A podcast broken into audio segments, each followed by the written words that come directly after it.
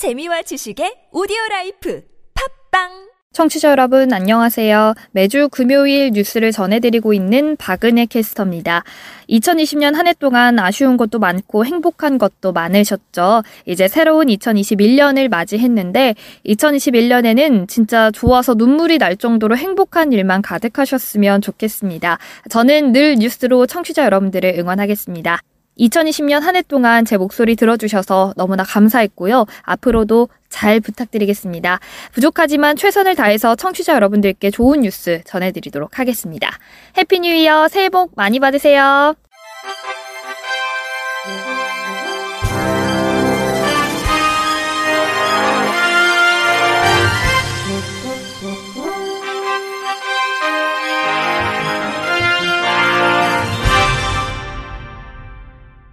청취자 여러분 안녕하십니까? 1월 1일 금요일 KBIC에서 전해드리는 생활 뉴스입니다.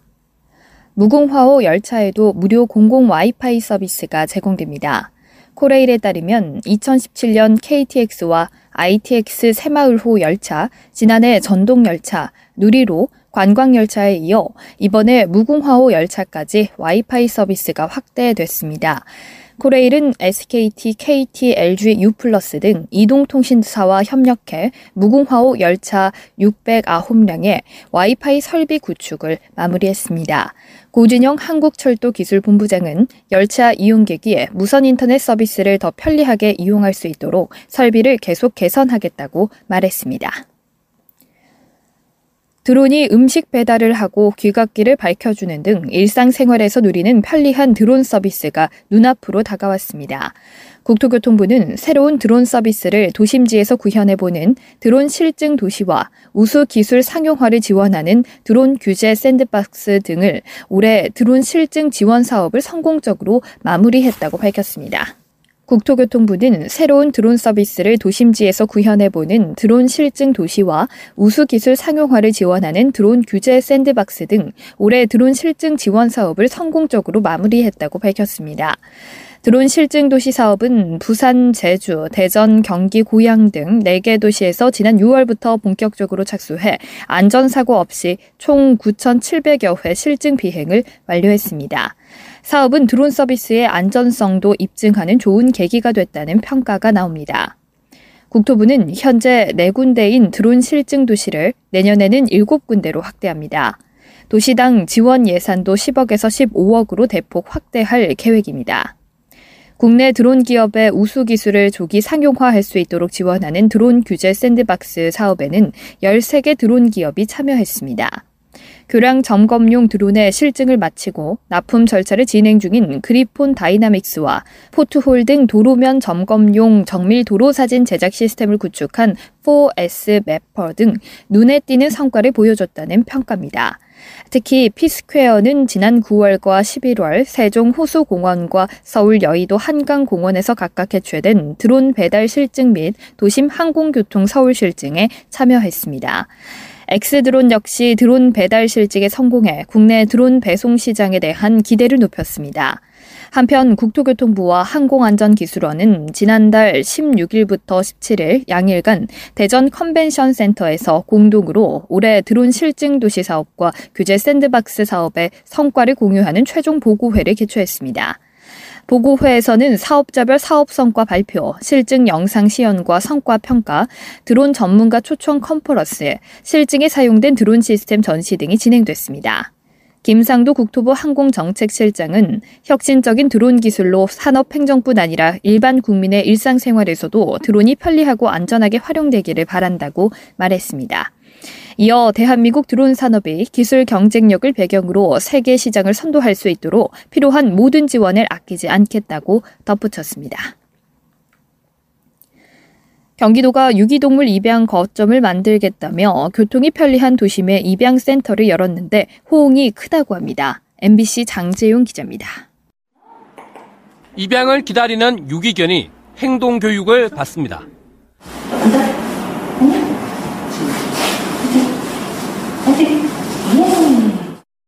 경기도가 최근 수원시청 인근에 문을 연 반려동물 입양센터. 경기도가 직접 운영하는 입양센터를 접근성이 좋은 도심에 설치해 유기동물 입양률을 끌어올리자는 취지로 만들어졌습니다. 동물 보호실은 물론 미용실에 새 가족과 미리 호흡을 맞춰볼 공간도 갖췄습니다. 보호 중인 유기견은 화성 도우미견 나눔센터에서 3주간 기본 행동 교육은 물론 건강검진에 반려동물 등록 내장형 칩 시술까지 마친 준비된 반려견들. 반려동물 입양센터 직원 이선영 씨입니다. 마대자루 걸레 같은 모습이었어요. 눈빛이 많이 달라졌어요. 그래서 오시는 분마다 얘네들 유기견 맞냐, 가정견 같아. 입소문이 나면서 주변 도시에서도 새 가족이 찾아오고 있습니다. 용인시 수지구 김소율, 김하율, 이초희 씨입니다. 산책도 하고 이러면서 예, 충분히 이렇게 접해 보시면서 좋은 친구를 가족으로 맞이할 수 있는 집에 꼭 데려가야 되겠다. 너무 예쁘다.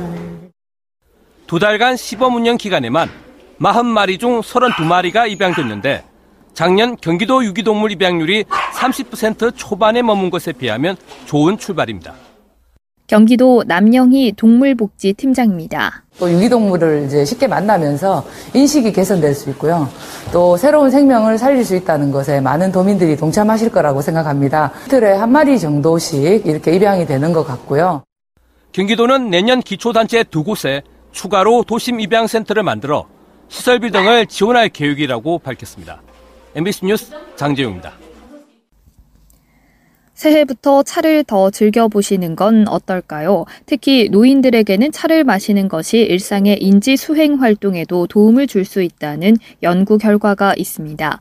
영국 뉴캐슬 대학교 연구진이 뉴캐슬과 노스타인사이드에 거주하는 85세 이상 주민 1000명 이상을 대상으로 차를 마시는 것과 뇌 기능의 연관성을 연구했습니다. 이는 2006년부터 행해지고 있는 85 플러스 플래그십 건강 연구의 일환입니다. 간호사가 고령 대상자들의 집에 방문해 설문지, 기능 측정 검사, 혈액 검사 등 문진과 검진을 통해 이들의 건강 정보를 수집했습니다. 종합적 결과 차를 즐겨 마시는 노인들에게서 뇌와 움직임을 연결하는 정신 운동 기능이 향상된 것으로 나타났습니다. 특히 하루에 차 5잔 이상을 마시는 경우 집중력이 더 높았고 지속되는 시간도 길었습니다. 이들은 퍼즐 맞추기, 바느질 하기, 운전하기 등 일상 움직임의 정확성을 보였고 반응 속도와 특정 인지 능력 테스트에서도 좋은 결과를 얻었습니다. 마시는 차에 우유를 넣든 안 넣든 그 첨가 유무와는 무관했습니다. 연구를 이끈 뉴캐슬대 에드워드 오켈로 박사는 다만 이번 연구 결과가 단순히 차를 마시기 때문인지 차를 만드는 과정 때문인지 그 경계는 명확하지 않다고 전했습니다. 차에 들어있는 건강에 유익한 성분 때문만이 아니라 매일 차를 마시기 위해 행하는 일련의 행동들, 즉 차를 끓이기 위한 과정이나 차를 마시며 담소를 나누는 등의 활동도 고령층의 뇌 기능에 긍정적인 영향을 미칠 수 있다는 가능성을 열어놓은 것입니다. 이미 수많은 연구를 통해 차가 혈압과 콜레스테롤 수치를 낮추는 등 건강에 유익하며 체중 감량에도 도움을 준다고 알려져 있습니다. 오킬로 박사는 영국 데일리 메일과의 인터뷰에서 차 한 잔이 갈증을 없애줄 뿐 아니라 고령층 노인들에게 주의 집중을 오래 지속시키는 데 도움을 주는 것도 사실이라고 설명했습니다. 강인함을 상징하는 흰 소의 해 2021년이 밝았습니다. 아, 새해를 맞이하는 시민들은 변함없이 첫 해, 첫 발을 내디뎠습니다.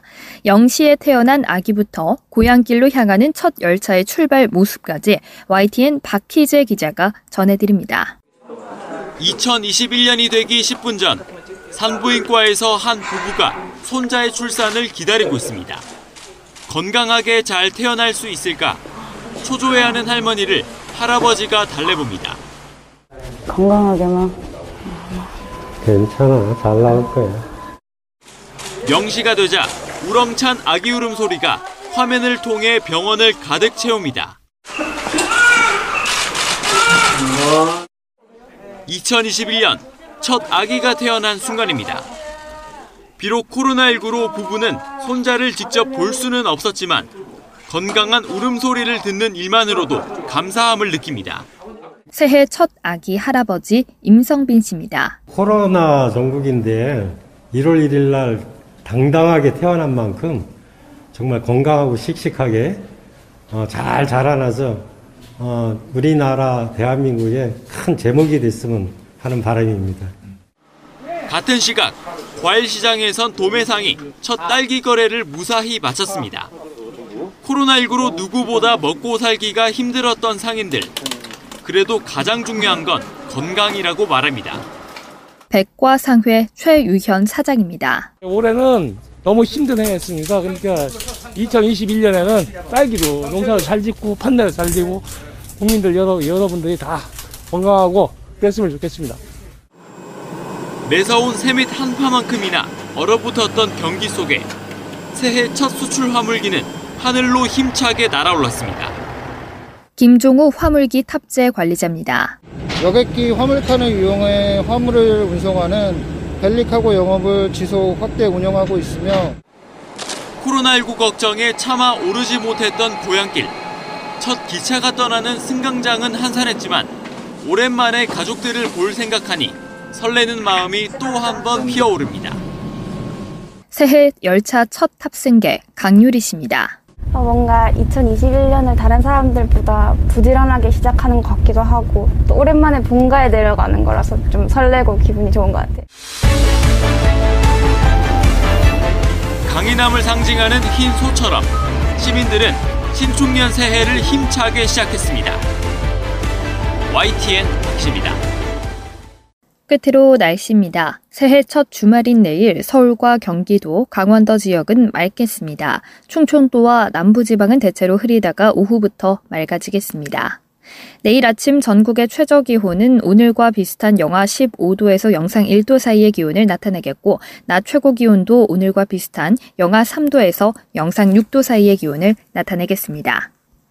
이상으로 1월 1일 금요일 KBIC 생활 뉴스를 마칩니다. 지금까지 제작의 이창현, 진행의 박은혜였습니다. 고맙습니다. KBIC.